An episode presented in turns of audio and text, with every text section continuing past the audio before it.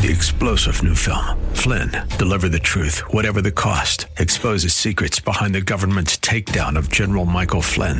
Flynn knew what the intel world had been up to. He ordered the first audit of the use of contractors. This set off alarm bells. He told the truth. He was the most dangerous person for Donald Trump to hire. They had to get rid of Flynn. Flynn, deliver the truth, whatever the cost. Available now. Watch it today. Go to salemnow.com. Salemnow.com. There are those who will take a look at God in the Old Testament and say, well, he's an angry God. So we'll see today that anger is there, but it's only for a moment. His favor lasts a lifetime. Today's edition of Abounding Grace is up next.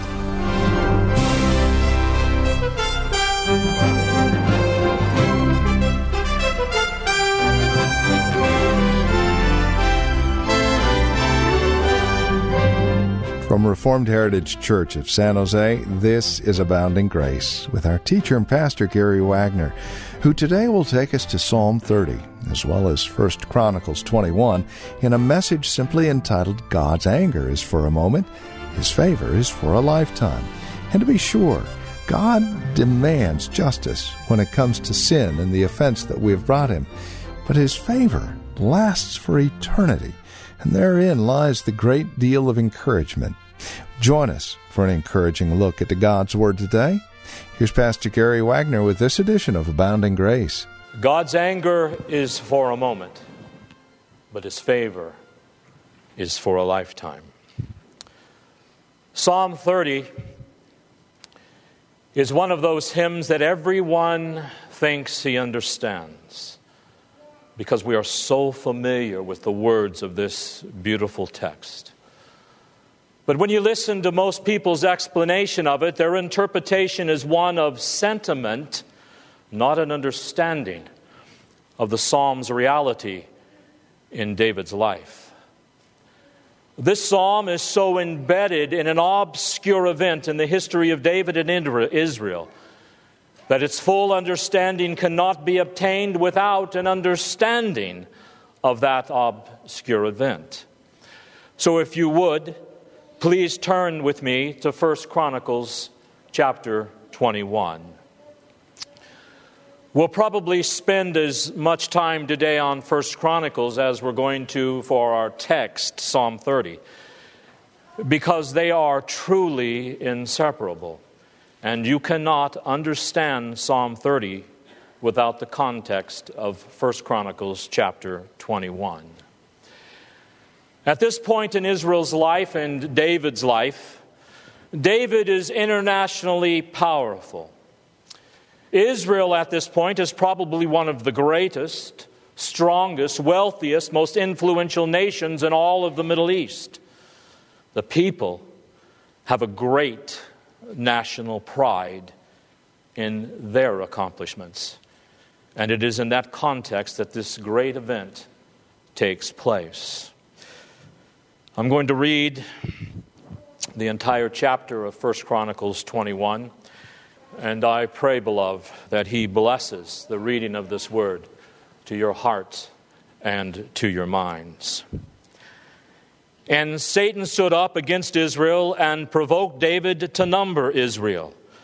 And David said to Joab and to the rulers of the people, Go number Israel from Beersheba even to Dan, and bring the number of them to me, that I may know it. And Joab answered, the Lord make his people a hundred times so many more as they be, but my Lord the king, are they not all my Lord's servants? Why then doth my Lord require this thing? Why will he be a cause of trespass to Israel? Nevertheless, the king's word prevailed against Joab. Wherefore Joab departed and went throughout all Israel and came to Jerusalem. And Joab gave the sum of the number of the people unto David and all they of Israel were a thousand thousand and a hundred thousand men that drew sword. And Judah was four hundred threescore and ten thousand men that drew sword. But Levi and Benjamin counted he not among them, for the king's word was abominable to Joab. And God was displeased with this thing, therefore he smote Israel. And David said unto God, I have sinned greatly because I have done this thing, but now I beseech thee, do away the iniquity of thy servant, for I have done very foolishly. And the Lord spake unto Gad, David's seer, saying, Go and tell David, saying, Thus saith the Lord, I offer thee three things. Choose thee one of them, that I may do it unto thee. So Gad came to David and said unto him, Thou saith the Lord, choose thee. Either three years of famine, or three months to be destroyed before thy foes, while that sword of thy enemy overtaketh thee, or else three days the sword of the Lord, even the pestilence in the land, and the angel of the Lord destroying throughout all the coast of Israel. Now therefore advise thyself what word I shall bring again to him that sent me. And David said unto Gad, I am in a great strait. Let me fall now into the hand of the Lord, for very great are his mercies, but let me not fall into the hand of man. So the Lord sent pestilence upon Israel, and there fell of Israel seventy thousand men. And God sent an angel unto Jerusalem to destroy it. And as he was destroying, the Lord beheld, and he repented him of the evil, and said to the angel that destroyed, It is enough. Stay now thy hand. And the angel of the Lord stood by the threshing floor of Ornan the Jebusite. And David lifted up his eyes and saw the angel of the Lord stand between the earth and the heaven, having drawn a sword in his hand stretched out over Jerusalem. Then David and the elders of Israel, who were clothed in sackcloth, fell upon their faces. And David said unto God, Is it not I that commanded the people to be numbered? Even I it is that have sinned and done evil indeed. But as for these sheep, what have they done? Let thy hand, I pray thee, O Lord my God, be on me and on my father's house, but not on thy people, that they should be plagued. Then the angel of the Lord commanded Gad to say to David that David should go up and set up an altar unto the Lord in the threshing floor of Ornan the Jebusite. And David went up at the saying of Gad, which he spake in the name of the Lord. And Ornan turned back and saw the angel, and his four sons with him hid themselves. Now Ornan was threshing wheat. And as David came to Ornan, Ornan looked and saw David and went out of the threshing floor and bowed himself to David with his face to the ground. Then David said to Ornan, Grant me the place of this threshing floor, that I may build an altar therein unto the Lord. Thou shalt grant it to me for the full price, that the plague may be stayed from the people. And Ornan said unto David, Take it to thee, and let my lord the king do that which is good in his eyes. Lo, I give thee the oxen also for burnt offerings, and the threshing instruments for wood, and the wheat for the meat offerings. I give it all. And King David said to Ornan, Nay, but I will verily pay for the full price, for I will not take that which is, which is thine for the Lord, nor offer burnt offerings without cost. So David gave to Ornan for the place six hundred shekels of gold by weight. And David built there an altar unto the Lord, and offered burnt offerings and peace offerings, and called upon the Lord, and he answered him from heaven by fire upon the altar of burnt offering. And the Lord commanded the angel, and he put up his sword again into the sheath thereof. At that time, when David saw that the Lord had answered him in the threshing floor of Ornan the Jebusite, then he sacrificed there. For the tabernacle of the Lord, which Moses made in the wilderness, and the altar of the burnt offering were at that season in the high place at Gibeon. But David could not go before it to inquire of God, for he was afraid because of the sword of the angel of the Lord. Now, most people don't even know this event occurred in Israel's life. So, for just a moment, let, it, let us review this story very carefully. So, you can see the elements you need to hear to bear in mind to understand Psalm 30. David is powerful, David is proud. He shares in the national pride and patriotism of Israel that has somewhat robbed God of his glory. So Satan put in the heart of David to count the number of men available for military service, and David does so out of pride. Look at me. Look how strong and powerful Israel is. Satan wants to bring David down. Satan wants David to look like a fool. And Satan knows that pride comes before destruction, so he moves David to do this very foolish and wicked thing out of pride. Now, David's general, Joab, knows better than David at this point. And David instructs him to go and call out the Israelites to find out how many men he had in all of the tribes. And Joab very respectfully says, Your Majesty, I hope your numbers vastly increase over what they are today. But all of the people of Israel will serve you. So don't add guilt to Israel by requiring this muster so you can show off. Beloved, that's the underlying problem here pride. The king, of course, wins out over his general, and the general does what he's told, going to and fro throughout Israel, mustering the people for a census. The chronicler said that in Israel there were 1,100,000 men who drew the sword, and in the of, land of Judah there were 4,700 men who drew the sword. But Joab didn't count Levi and Benjamin. Did you notice that? In other words, he didn't finish the census. Because what David commanded him to do abhorred him, and he knew it was being done out of pride. Now, God was displeased with David, giving in to Satan and counting the people because this would give David reason to boast. It was as if he was finding comfort and security in his soldiers and in his, in his own supposed greatness instead of God. So the Lord said to David, I'm going to judge you and your people, and I want you to choose. I want you, David, to determine how I'm going to do it. And you have three options and I'll do whatever you decide. I will judge your people by either three years of famine or three months of being swept away by your enemies, their swords devouring your people, or three days of the sword of the Lord, with the angel of the Lord sending a plague throughout your land. Which one will it be, David? David says to the prophet Gad and to the Lord through the prophet, I'm in great distress. I do not want to fall into the hands of men, so I lay myself into the hands of God, for his mercies are very great. In other words, he doesn't really want to make one of the three choices laid before him by God. So the Lord sent pestilence, a plague to Israel, and 70,000 men of Israel fell in just hours. God sent an angel to Jerusalem to destroy it.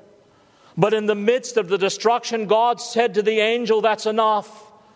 Relax your sword. Don't kill anyone else. And then the text says, This of the angel, Lord, which is a pre incarnate appearance of the Son of God, who was standing on the threshing floor of Ornan the Jebusite. Now, I want you to keep that in the back of your mind, beloved, because nothing is put in the Word of God coincidentally, and we'll get back to that. Then David lifted his eyes from prayer and saw the angel standing there with his sword drawn, and the elders dressed in sackcloth lying on their faces. That was the custom in ancient Israel as well as other nations. When you were grieving tremendously over your own sin and you were repenting of it, you wore itchy, uncomfortable sackcloth to uh, express remorse publicly. And then you would prostrate yourself on your face in the dirt in humility. And David then pleads with God Lord, it's not the fault of my sheep, it's not the fault of the people of Israel. Don't punish them anymore with this plague. I'm the one that sinned. I'm the one that is done wickedly. I'm the one who required the senses out of pride simply so my people would brag on me. I'm the one who sinned. I'm the one who should face your judgment. Lord, pour out your judgment on me in their place. Then the angel of the Lord, that is the Son of God, in a pre incarnate appearance, commanded the prophet to tell David to go up and to build an altar unto the Lord on the threshing floor of Ornan the Jebusite. Build an altar on the threshing floor of Ornan the Jebusite. What does that have to do with anything? You'll see in a few minutes. So David goes up to the place where the threshing floor is, and Ornan sees him coming. Of course, Ornan is a bit surprised to see the king to him, but he bows out of respect. And then David says he wants the side of Ornan's threshing floor because God has commanded him to build an altar on that site. I'll pay the full price for the property, uh, David says. But in so many words, Ornan says, What are you talking about, Your Majesty? You don't need to pay me for the property. You do with it what you will. I'll even give you the oxen for the sacrifice and the wood to burn it. I'll also give you wheat for the wheat offering. You don't have to pay anything. But David said, No, I must pay for it. I will not offer a burnt offering or anything that doesn't cost me a cent. After all, this is a sacrifice, and how can it be a sacrifice if it doesn't cost me something? David says. So David pays 600 shekels of gold for the site. He built an altar there and offered burnt offerings and peace offerings and a thanksgiving unto the Lord for staying his hand and ending the plague.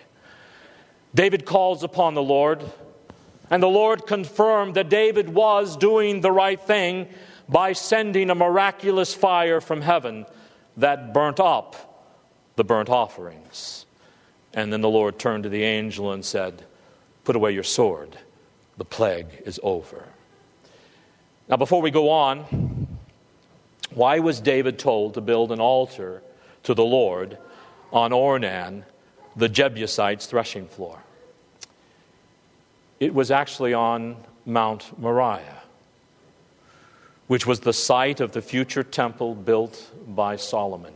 There are no coincidences in Scripture, beloved. That's why this was such an important place. This is where the Israelites would offer sacrifices to God for centuries to come. So there's the background to Psalm 30. Now think was David's sin in simply taking a census? No, absolutely not. If you remember, Moses took two census, census. The sin was David's attitude and aim in taking that particular sentence, census. He said, I'm guilty of pride, just as Joab had tried to tell me. And then in Psalm 30, he confesses his sins. God was, of course, angry with David and Israel for their spiritual condition. Israel had backslidden, and it was obvious David shared in their condition. They were both trusting in national pride and patriotism. And that was thus robbing God of his glory due. So David took the sentence census because he wanted to confirm his own national strength. Bigger is better, after all, is it not? So God used Satan to test his own people. God was angry with his people. He was angry with David, so he allowed Satan to tempt David into numbering his large fighting force in order to accomplish his own purposes. Satan had, his, it had a purpose in inciting David to take this census, but God had a greater purpose. And as always, God won out. God allowed Satan to tempt David into taking the senses over pride so that David could use the situation to humble, or so God could use the situation to both humble David and Israel. Sometimes it's difficult to separate the work of Satan and God in our lives. Now, what do I mean by that? Think of it this way there was a little old lady one time kneeling before her rocking chair who had just eaten the last of her food milk and cornbread. Sounds good, doesn't it, Lee? Good southern food. And she was praying, Lord, I don't have any more money. I don't have any more food. Please provide me with more milk and cornbread. At which time, two teenage boys were walking by her open window and heard her praying. They decided to play a lousy joke on her. So they went home and got a bowl of cornbread and milk, and they placed it on her windowsill. They hid down below the window. And when the woman got up from her prayers, she saw her prayers had been answered, so she started praising God for answering her prayer so miraculously. At which point the two teenagers got up, laughing, her, laughing at her and mocking her, saying, We're the ones who brought it, we're the ones who brought it. And the woman looked at them with a bright smile on her face. And she says, The devil might have brought it, but God sent it. We need to remember that when we face trials, just like the situation with David. God does manipulate Satan for his purposes, and always, always, always for his children's good. Now, finally, let's go to Psalm 30. How does the historical context of First Chronicles help us understand Psalm 30? Well, remember first, some of the Psalms have titles that were inspired by the Holy Spirit. And this one says, a psalm, a song at the dedication of the house. So, if you want to understand the psalm, you've got to understand what the house is. Earlier, when I read 1 Chronicles 21, I included the first verse of chapter 22, which called the altar the house of the Lord, which is the site of Ornan the Jebusite's threshing floor on Mount Moriah. Now, how do I know that? Well, the old Mosaic tabernacle was also called the house of the Lord. But according to chapter 21, verses 29 and 30, it was nowhere near David to visit, nor could it be brought to Mount Moriah. And the fact that God sent fire from heaven to burn up the burnt offering was proof that God approved of what was going on at Mount Moriah, therefore calling it the house of the Lord. then in places like Genesis 28 22, which is about Jacob's ladder and Jacob's resting and sleeping at Bethel while God revealed himself to them, is also called a house of the Lord, even though no structure was erected there. But that was before David's time and nowhere near Mount Moriah. Also, this house can't have reference to the tabernacle or the house of God because David didn't build the temple. That came with his son Solomon nor does it have any reference to David's palace. Think about this because that would undercut the whole point of the psalm, which was national pride. So, it refers to this one obscure event where David built an altar on the threshing floor and built a shelter over it made of wood, and then expressly calls the place the house of the Lord God. Now, that's why Psalm 30 is called a psalm at the dedication of the house of David or the house of the Lord God. And how we know Psalm 30 is a reference back to 1 Chronicles 21. Well, this has been Abounding Grace with Pastor Gary Wagner from Reformed Heritage Church in San Jose. As we have closed out our time together today, I would remind you that our desire is to know how this program encourages you in Christ. Now, there are a couple of three ways that you can contact us to provide us with this information. And again, it would really encourage us a great deal if you'd take a moment and let us know how the program is encouraging you in your walk and relationship with the Lord Jesus Christ. Here's how to contact us. Phone number is 4 408 866 5607. That's 408 866 5607. Our website, where you can drop us an email and even learn a bit more about us, is reformedheritage.org. And then, of course, you can write to us at PMB, that stands for Post Mailbox, number 402, 1484 Pollard Road, Los Gatos, California. The zip code is 95032. Now, there is another way you can contact us, and this would be the best of all, especially if you're not involved in a church at this time. Plan on visiting. Let us uh, fellowship face to face, as it were. We meet at Lone Hill Church, 2 in the afternoon on Sundays at 5055 Lone Hill Road in Los Gatos. Directions can be found at our website, reformedheritage.org, or by calling 408 866 5607.